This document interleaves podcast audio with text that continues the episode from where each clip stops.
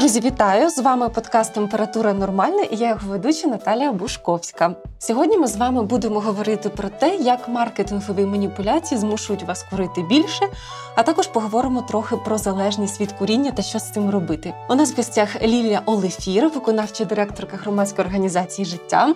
Лілія, вітаю! Доброго дня! А також національний експерт з відмови від куріння, кандидат медичних наук Отто Стойко. Добрий день. Дякую, що завітали до нас. Почнемо з маніпуляцій. Перше, що спадає на думку, це досвід Австралії.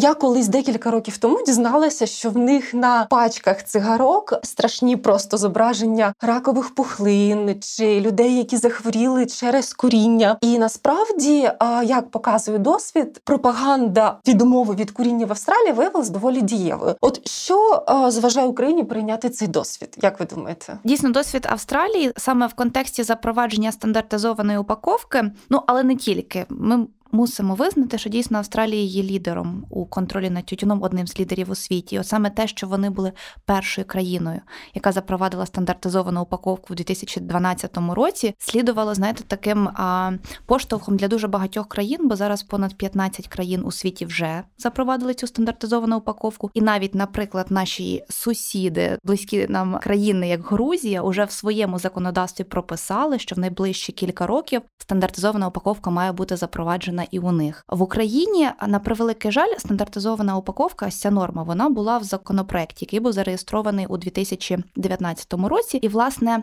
все було виписано так, щоб у нас з вами з'явилися от такі пачки, про які ви говорите. Я от власне перенесла показати. Дійсно, от е, для того, щоб люди зрозуміли, про що ми говоримо, їм треба дійсно вписати, загуглити стандартизована упаковка, plain packaging, для того, щоб зрозуміти якою пачка має бути. Бо ми всі звикли до того, що ну от в Україні зараз у нас є попередження картинки на пачках лише з одного боку 50%. Тут ми говоримо, що картинка страшна. Я принесла різні приклади, де тут показується, які потенційні ризики для здоров'я для дитини так, так. і власне для курця. А то ті наші картинки, які ми маємо, вони ще з 2012 року. Ну і всі мусять визнати, що вони вже втратили той ефект, який мали би. Особливістю ще оцієї стандартизованої упаковки, чому ну дуже розвинені сильні потужні держави, але й не тільки, як ми бачимо, от Грузія, для прикладу, та запроваджують саме цей захід, тому що для тютюнових компаній їхній бренд і їхні от логотипи, кольори є надзвичайно важливими, тому що вони з своїх маркетингових досліджень знають, що для курців це важливо, тому так, що так. більшість курців все-таки вони курять той чи інший бренд, і особливо для тих курців, для яких от статусність є важливою, воно це все на несвідомому рівні проявляється. О, о, До речі, так я ніби не курець, слава Богу. Але коли я чую Мальборо, я відразу згадую цього красивого ковбоя, який, до речі, якщо я не помиляюсь, помер від раку легенів. Але оця реклама красивого мужнього хлопця, вона відразу вспливає в думках і відразу створює якесь позитивне, нібито ставлення до цигарок. Да, а от з цими стандартизованими упаковками особливість в тому, що, по-перше, вони всі виглядають однаково. От бачите, оцей темно-оливковий колір, тобто немає ніяких там інших візуальних кольорів. Крім того, немає там фірмового значка. Тут я маю два бренди, да? але по суті, якби ми мали там бренд Marlboro от в стандартизованій упаковці, цей бренд був би написаний просто білим шрифтом, і от зверху, знизу, і все. Тобто ніяких оцих фірмових знаків, ніякого оцього, знаєте, апелювання до того статусності. До статусності, так. Тобто непривабливість е, мати в кишені пакет з трахіостома, правильно я розумію? Це вже якось апетит відбиває. Так, і по-перше, тут ще що важливо, що картинки дійсно реалістичні. Якщо ми зараз з вами глянемо на наші українські пачки, ну якість зображення, ну ми всі ми розуміємо, 2012 рік. Це вже ніби в минулому столітті по якості. Ми вже настільки діджитальний так, так. світ просунулися. Тому то ці пачки дуже ефективні. Я ще поясню такий важливий момент, що ви розуміли, усі тютюнові компанії, як тільки Австралія подала, що вони реєструють цю пачку, і потім вже ж багато європейських країн це зробили Франція, Британія. Коли ці країни це почали запроваджувати, що ви думаєте, зробили тютюнові корпорації?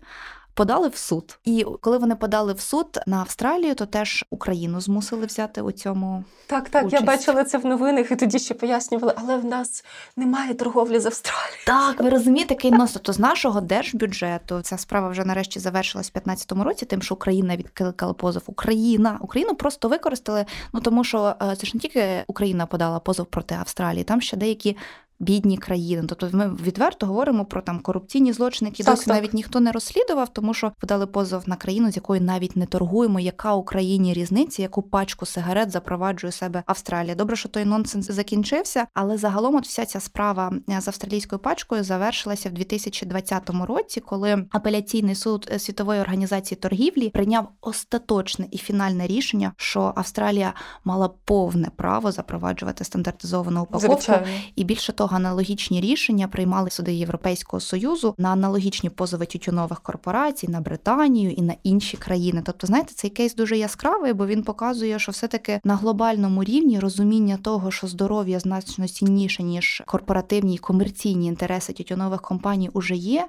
Натомість в Україні дуже прикро, що ми втратили норму про стандартизовану упаковку з того законопроекту, який був зареєстрований ще на початку 2020 року. От ми поговорили про пакування. Які ще такі приховані маркетингові стратегії залучають е, тютюнові компанії, щоб нас піймати на гачок? Я навіть не знаю, де почати, бо їх настільки багато, починаючи від там викладки сигарет у точках продажів і реклами, тому що ну всі ми пам'ятаємо, як виглядають наші кіоски, да чи багато магазинів, отих кас спеціалізованих, да ну це ж витвір мистецтва відверто, тому що там усі всі постери, підсвітки, пачки виглядають красиво. Так, і так. от тютюнові компанії кажуть, що це не реклама, та тому що в Україні реклама заборонена абсолютно повністю для там е, тютюнових виробів сигарет. Але я от хочу звернути увагу тих, хто нас слухає, що зараз тут не йде мова про електронні сигарети чи тютюнові вироби для нагрівання, які представлені двома основними брендами. Це там, де от маленька сигаретка засовується в пристрій, Так, так. і от її курять. Тому що ці вироби ми їх будемо називати електронними пристроями для куріння для розуміння. Вони зараз майже ніяк у нас не регулюються через те, що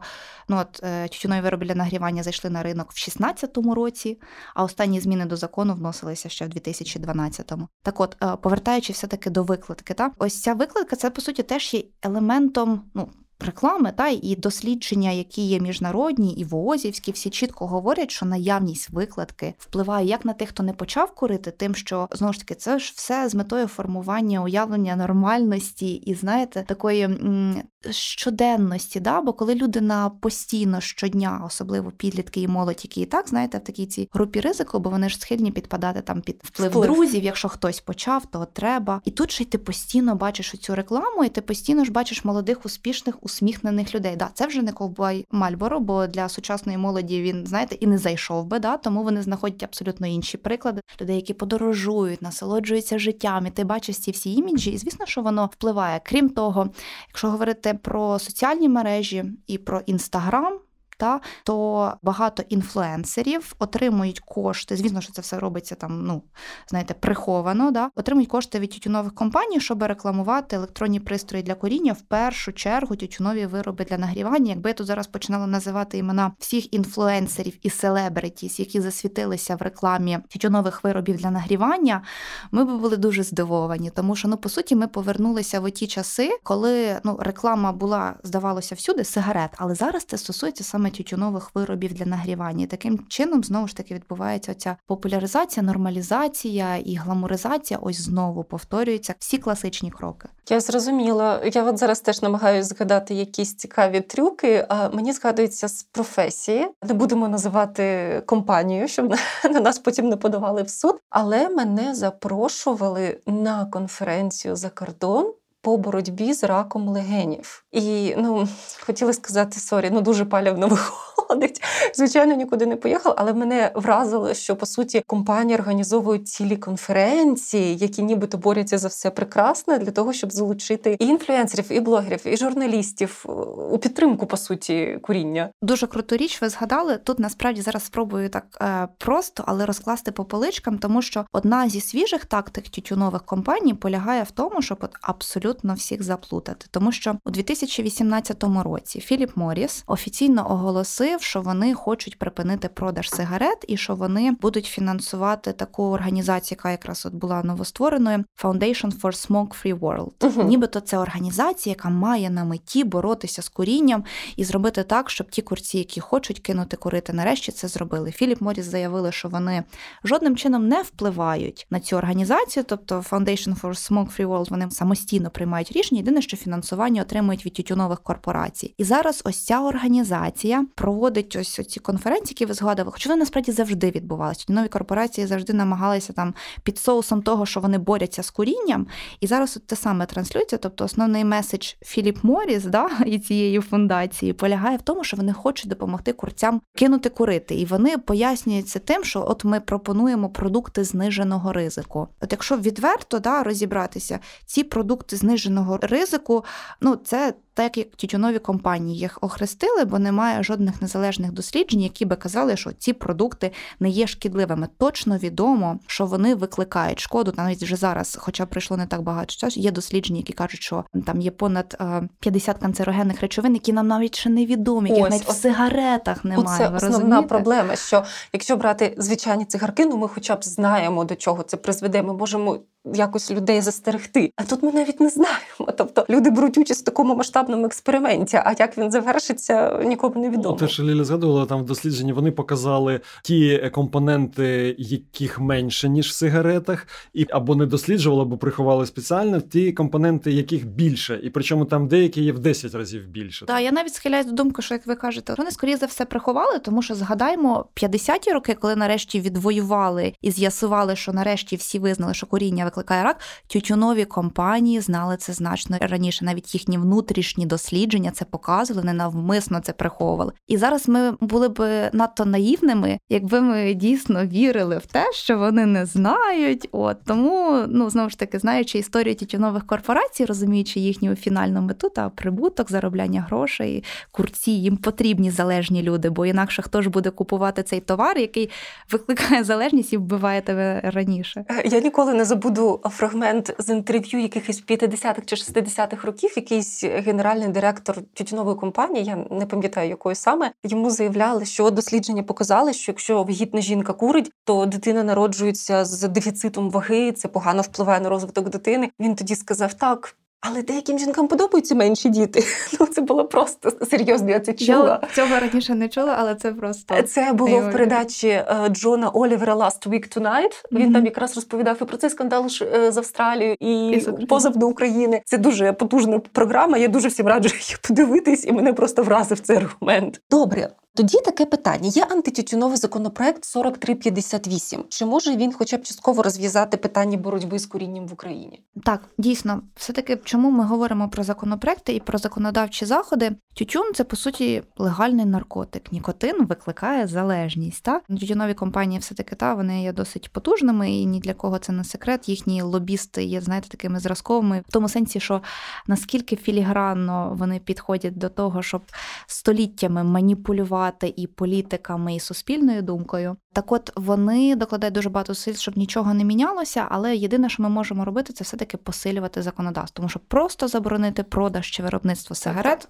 неможливо. Тому саме зміни до законодавства визначені і рамковою конвенцією ВООЗ боротьби проти тютюну як один з основних інструментів зменшення поширеності куріння. Так, от цей законопроект він власне закриває багато прогалин в нашому законодавстві, тому що останні зміни і по забороні реклами, і по забороні куріння в громадських місцях і картинках. Оце відбувалося в 2012 році. З того часу в Україні регулярно підвищуються акцизи на тютюн, і тут все таки потрібно визнати, що ті міністри фінансів, які у нас були, які приймали ці дуже важливі рішення. Я ну ми їм дуже вдячні навіть по сьогоднішній день, бо дуже небагато е, політиків от готові говорити про те, що підвищення податків це про порятунок життів, тому що так, це так. дійсно так і є.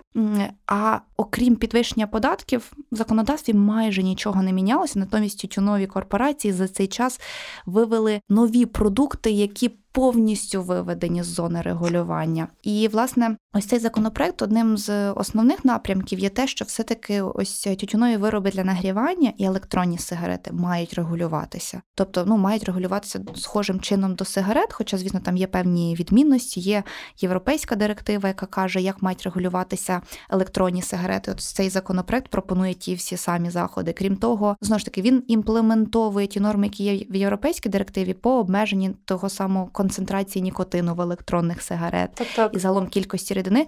І Деталей дуже багато, але загалом чому це важливо? Да? Тому що чим вища концентрація нікотину, ну і відповідно це впливає на те, з якою швидкістю. А, так, от зараз згадалась, може трішки повернемось просто до теми щодо маніпуляцій. Мені відразу згадались віддушки та смаки. У мене був період, коли я якось так пробувала трохи курити, і коли я спробувала звичайно цигарку, вона була ну гидотна. Але коли до мене приїхала моя подруга і пригостили мене ментоловою цигаркою, мені здалося, о, вона ж легенька. А потім мені подруга каже, а ти подивись на вміст нікотину. І я така, о Боже. І насправді ці віддушки це дуже сприяє більшому курінню. Та більше того, ви добре згадали про ароматизовані сигарети. Так. Я не згадала, а це ж просто такий пласт і глиба. Чому? Тому що міжнародні дані говорять, що там 80% підлітків починають курити саме з ароматизованих сигарет. Смачно. Легше куриться. Легше, тобто, так. тобто, ну всі пам'ятають там, коли хтось пробував свою першу сигарету. Я теж пам'ятаю, це ж було жахливо. Ну тобто, це ну, да, це да. жахливо. Да? А все-таки оці з ароматизаторами ментол, але й насправді ті, що з добавками там, ну типу там пише ваніль, шоколад, ну будь-що зараз цих смаків, всі, які завгодно є. Там, якщо подивитися на склад, то них дійсно додають ті речовини, які.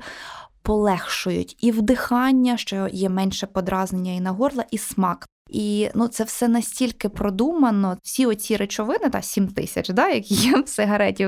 Ми ж розуміємо, що вони там не просто так усі з них виконують ось цю певну функцію. Ще з ароматизованими сигарети, насправді по Україні статистика у нас останні роки е, невтішна, бо там в 2020 році, в порівнянні з 19-тим, поширеність коріння ароматизованих сигарет серед е, жінок, і саме молодих жінок, зросла ледь не в два рази. Ми там зараз говоримо, що майже от 40%. Це частина загалом стратегії тютюнових компаній якщо ми там подивимося на ту інформацію, яка є навіть в публічному просторі, це от одна з їхніх е, напрямків і стратегій, як робити так, щоб діти і молодь, і жінки курили, тому що ну це теж їхня цільова аудиторія зараз. Наприклад, я знаю деяких молодих дівчат, які курять заради схуднення.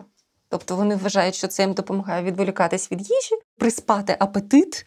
І навіть був скандал декілька років тому у віденській школі балету, де дівчатам радили курити, щоб схуднути. Це був страшний скандал, якось це всплило. Ну я уявляю, що в відні щось з цим та зробили. Я б як лікар сказав би, що давайте рекомендувати хворіти грипом, коронавірусом для того, щоб схуднити. Тому Дуже що працюємо. як, якраз при температурі немає апетиту. Е, ну, власне, я ще згадала про те, як оце 50-ті, 60-ті, коли лікарі рекламували сигарети, і коли жінки рекламували, це якраз не почалося. Да? Як тютюнові компанії дуже так хитро обіграли боротьбу жінок за права і зробили куріння і сигарети одним з маніфестацій манifестації жіночої свободи. Да, Що дуже прикладно, що знаєте, вони таким чином просто нажилися. Я навіть читала публікації про те, як тютюнові компанії проплачували, щоб там в колонах, які марширували за права жінок, там на початку були жінки, які курили. Тож це були проплачені акції компанії. Реклама, яка була в США і друкована, і на телебаченні, коли один з меседжів, да, чому я курю, та щоб схуднути, щоб залишатися в хорошій формі, це був ну типу, вони дійсно ну там на всіх можливих каналах поширює інформацію, що куріння допоможе жінкам худнути і допомагає залишатись в хорошому. Але ж можна побачити дуже багато повних людей, які курять як потяги, і насправді, окрім спорту та правильного харчування, нічого вам не допоможе.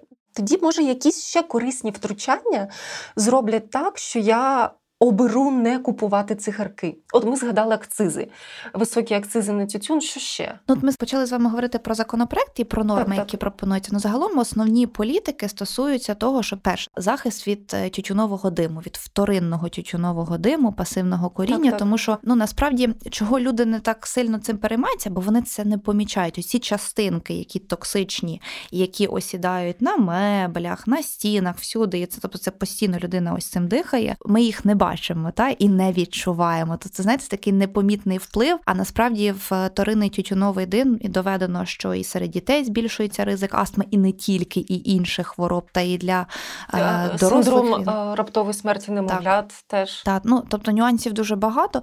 Але от мета зробити так, щоб у нас якомога більша кількість громадських місць і робочих місць були вільними від куріння. От цей законопроект передбачає, щоб усі робочі місця стали повністю вільними від вторинного тютюнового нового диму, бо зараз закон каже, що можуть бути курилки. Знову ж таки, наукові дані кажуть, що курилки не не рятують, і це неефективно, бо воно все одно, ну тобто вентиляційні системи апріорі не можуть справитися от з цими часточками, які так, які так, непомітні. Тому рекомендація ВОЗ повністю заборонити. Закон пропонує, щоб на усіх робочих місцях без винятку, навіть якщо це там офісні, тобто не тільки державні адміністративні будівлі, а всюди і що це дійсно буде дуже ефективним.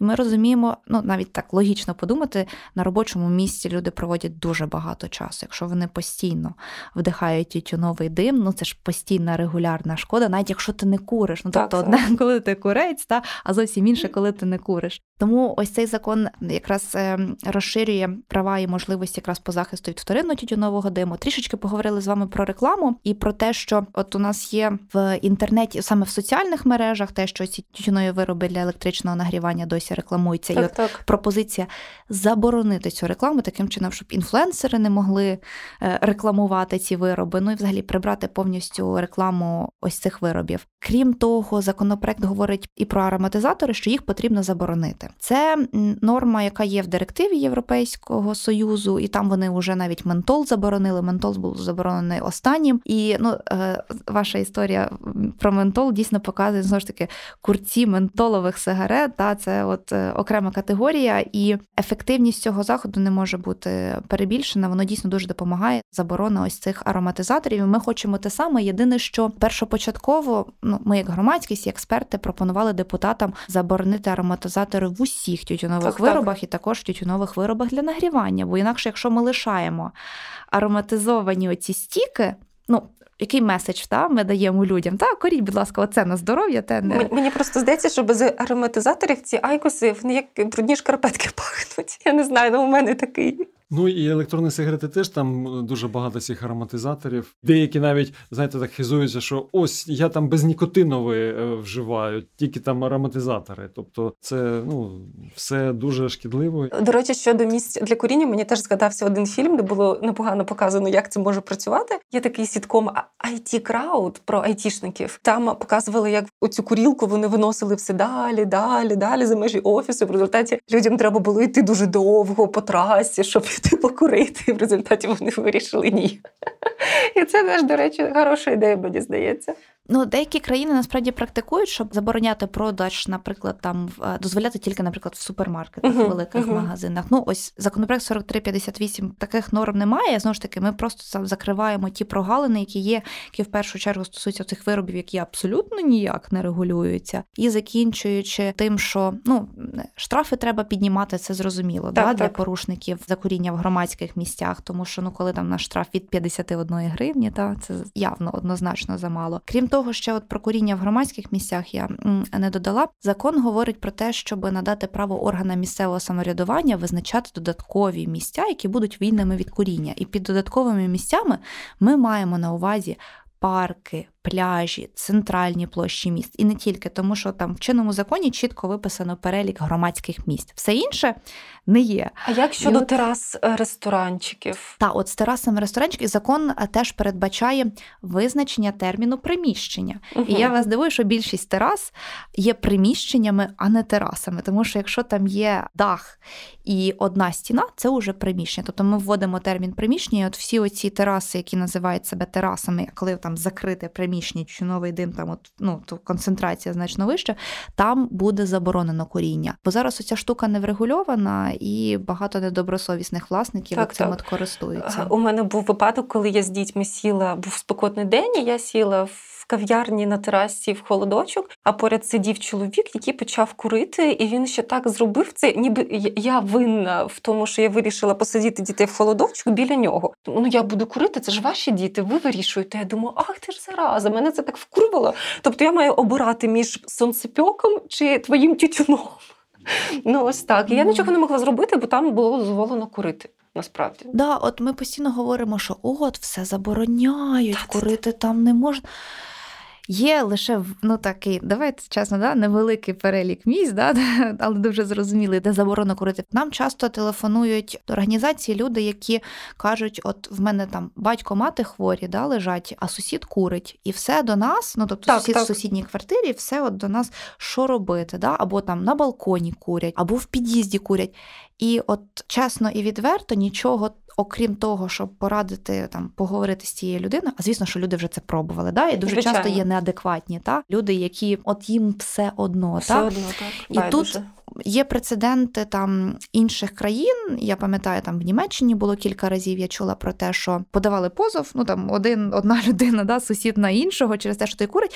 І так суд завжди виносив е, користь на тієї людини, чиї право на здоров'я було порушене. Звісно, що в українських судах сподіватися на справедливість ми не можемо стовідсотковою впевненістю, та але потрібно пам'ятати і не демонізовувати контроль над тютюном, що все-таки у нас не все заборонено, далеко не все. Литовці цього року прийняли закон про заборону куріння на балконах. Та це те, що би, я думаю, багато українців би підтримало, бо знову ж таки у нас 20% щоденних курців всі інші не курці. Ну, 23% це от всіх всіх людей, які курять, по даним глобального опитування дорослих.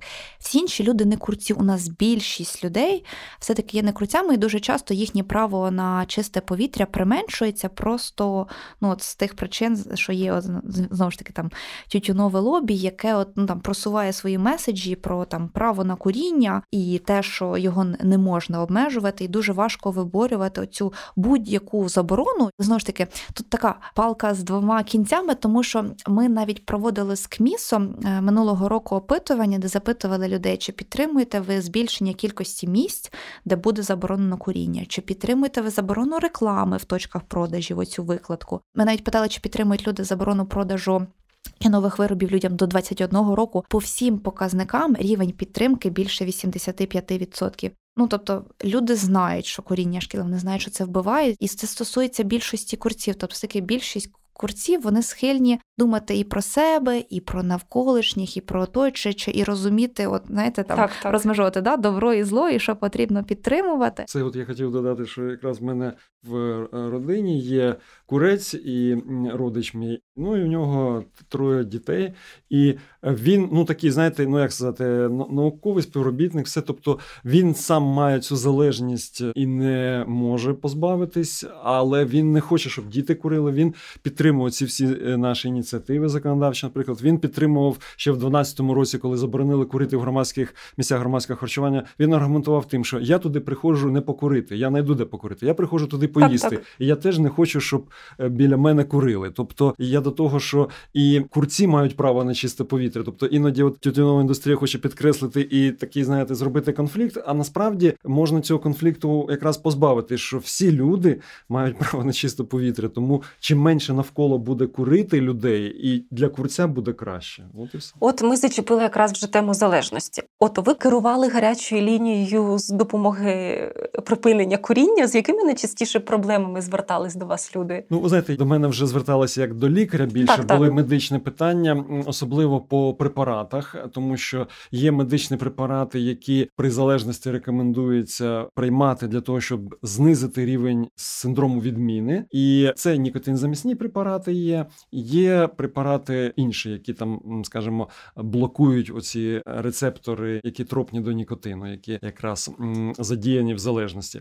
То от були ну в першу чергу такі чисто медичні, там як підібрати ці препарати, які я би радив. От і це вже після того, як вони консультувалися у психологів наших. По здоров'ю було взагалі от питання, як там, наприклад, поступово знижувати рівень куріння і потім кинути, чи зразу кинути. Потім що от вже були спроби кинути, люди ділилися цим, і ну був острах, що не получиться. От, тобто шукали підтримку. Так, а як краще поступово чи відразу? Це, е, скажімо так, не саме принципове принципове питання. Принципове питання в тому, що людина, от коли почала консультуватися, вона повинна для себе визначити день відмови від куріння, і цей день має бути не більше, чим за два тижні. От протягом двох тижнів вона повинна собі його призначити. Тому це буде для неї, ну скажімо, такий серйозний намір, що вона дійсно готова кинути курити. І Ну, до цього дня там чи вона буде знижувати, чи не буде, ну це вже не так важливо. Важливо, щоб вона цей день мала і мала план відмови. От ми навіть коли працювали вже більш так прицільно з тими, хто повторно дзвонив, чи ми їм дозвонювалися підтримати наших клієнтів, то ми якраз намагалися, щоб завершилась консультація складанням дня відмови від куріння, і це було там більше 40% в нас, ті, хто мали цей день відмови. От ми вважали, що це вже ну знаєте, такий серйозний посил кинути. 25 червня я кидаю курити. По суті, так так, от і гасло, до речі, цьогорічного дня некуріння це кидайте курити зараз. Не просто кидайте курити, да, це воно якось незавершено звучить. Ну, може задекларувати, і більшість курсів декларує, що да, там я в принципі хотів би кинути курити. Да? Ну, в принципі, це шкідливо. Да, я кину. Але я кину курити зараз, о, це вже мене зобов'язує дійсно там робити практичні кроки. Так, от е, день відмови і план відмови. План, ну ми не дуже любимо це, да, якось асоціація з робочими може моментами, якимись там неприємними здавати якісь плани звіти.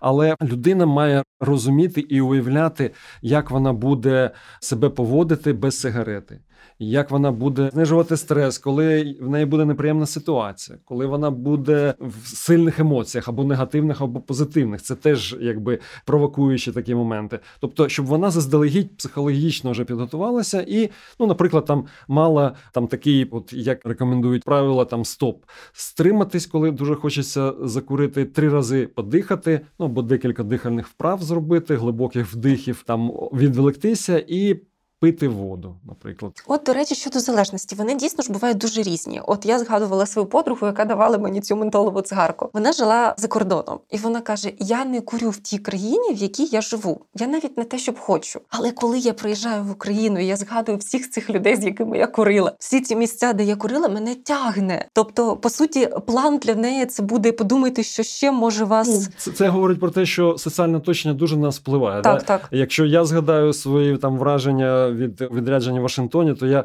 там бігав е, ну часто, тому що навіть коли я до парку йшов пішки і там хотів побігати, а по вулицях вже люди бігали, то я вже біг по вулиці. Ну тобто е, соціальне оточення дійсно для нас це найважливіше. Або якщо е, в мене друзі тут практично ніхто взагалі не курить, і хтось з курців потрапляє в це середовище, да, то вони теж якби утримуються від куріння, тому що ну от таке соціальне оточення. Ну вона просто попала так. Да, В Україні ну 20% курців це меншість. Е, от Просто треба знаходити мотивацію і компанії, які будуть більше пропагувати. А от як бути, якщо у тебе в родині всі курять, друзі, да, всі це... курять, колеги, всі курять, і тут ти один такий білий та пухнастий? Ну знову ж таки, тут знаєте, така психологія може спрацювати, і е, я вважаю, знаєте, як ми дітей вчимо на тренінгах, королевська відмова. Що таке королевська? Це коли ти відмовляєшся так, що за тобою ще за твоїм прикладом ідуть друзі. Вони починають відмовляти. Тобто таким відчути себе героєм. Знаєте, от е, не жертвою, що о, я бідний, нещасний, а тут всі на мене тиснуть. Ні. Я такий супермен, там супервумен, яка там е, не курить. І, і за ним, скоріш за все, підуть чи за нею, бо от е, статистика по дітям от 13-15 років, коли їх запитували тих, які курять, а курять там, от, ну знову ж таки, якщо там рахувати оці електронні пристрої для коріння, да, то майже кожен п'ятий. Так от 60% з них сказали, що вони хочуть кинути курити. Да? Тобто ну, є і розуміння, і бажання кинути курити. Загалом це дуже, знаєте, важко зараз говорити про те, що діти 13-15 років хочуть кинути Ти курити, курити да? і по суті не у всіх з них це вдасться да, з очевидних причин, бо все-таки у нас нові корпорації працюють над тим, щоб діти продовжували курити. І якби все-таки знаходилися оці такі, знаєте, лідери, які би вели би за собою, це би якраз би наштовхувало тих, які хочуть кинути курити, щоб це робити. І ще от чого все-таки дуже важлива зміна законодавства, бо вона мотивує тих, які хочуть кинути курити, скористатись ще ось цим, ось цим, ось тим для того, щоб взяти і закріпити це своє рішення про те, що все я от кидаю курити і докладаю всіх зусиль для цього ну знову ж таки зробити так, щоб корисний вибір був більш ймовірним. І ви знаєте, ще є соціальний аспект, в якому відношенні от навіть колеги з е, Ірландії дослідження показували в бідних кварталах в три рази більше курців ніж е, в тем, так, де так. середній достаток. Тобто, це там неважливо Ірландія, Польща. Закономірність буде там, може цифри будуть відрізнятися, але все ж таки, от я якби стараюся доносити це дітям молоді, що це вже стає маркером таким, що бідності не неуспішності, закомплексованості. Тобто, так, так. Е, от щоб у них була ця асоціація, не та нав'язана, якась придумана тютюновою компаніями, а саме от те, що є в реаліях. Британці, наприклад, давно вже дослідження робили, що в них серед безробітних і людей низької кваліфікації праці там 55% курців, а серед людей середнього класу 17%. В три рази відрізняється рівень куріння, і люди витрачають гроші, витрачають своє здоров'я і. Погано живуть, і значить, це ще усугубляє цим курінням. А давайте поговоримо про приємне, що нам має подарувати відмова від куріння. От, наприклад, візьмемо спорт. Мені може бути іноді ліньки йти на спорт. Я там думаю, що зараз знову ці присідання, але я знаю, як я кльово себе почуваю після. Які приємні фізичні відчуття очікують на людину через певний час відмови від куріння. Чи дійсно стає легше дихати? Чи дійсно стає е, не знаю краще бігати? Ну, по-перше, це ж таки відчуття в здоров'ї дає тоді, коли є великий стаж куріння, і людина кидає, ну це буде більш помітно. Звичайно. Хоча, на жаль, це більш ризиковано. Знову ж таки, на прикладі всім вже відомо, хто хотів кинути курити такий Ален Кар. От він курив десь до 40-42 років, до п'яти пачок сигарет на день. Кинув курити, написав бестселери не тільки про куріння, але ну молодець, що він підтримав людей і показав приклад. Але в 75 років він помер від раку легенів. Тобто, все ж таки, настільки він вже нашкодив собі, що, скажімо так, відновитися не встиг.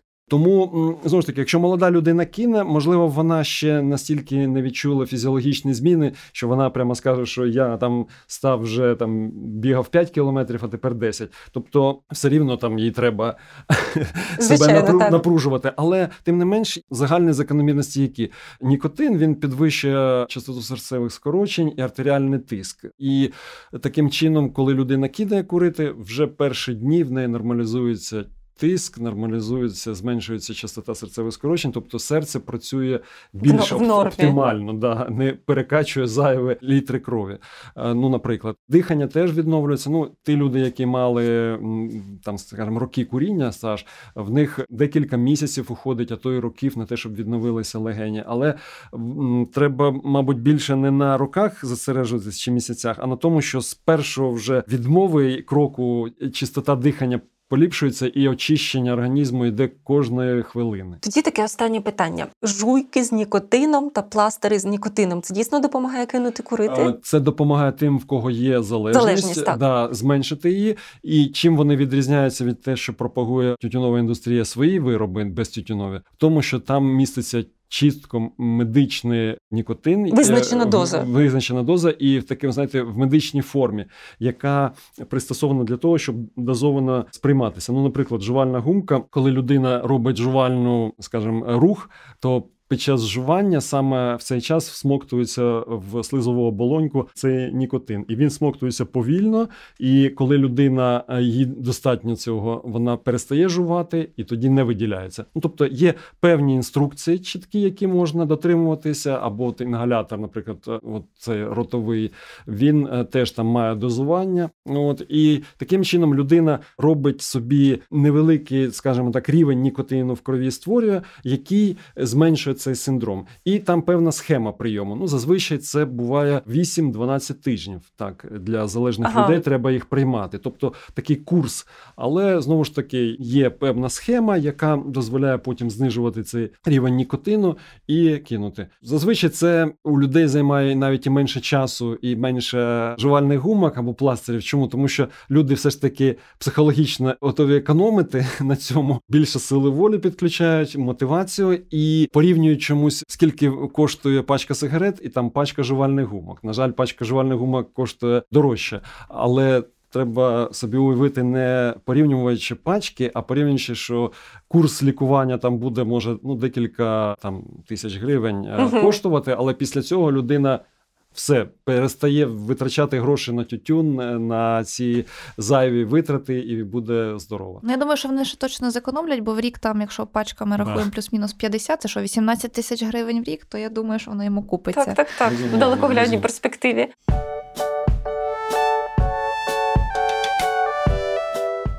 Що ж, будемо тоді сподіватись на більш чисте повітря в Україні в майбутньому, більш здорові легені в українців в майбутньому. Друзі, дуже дякую, що ви завітали. З вами був подкаст Температура нормальна. Будемо на зв'язку. Дякую. Дякую.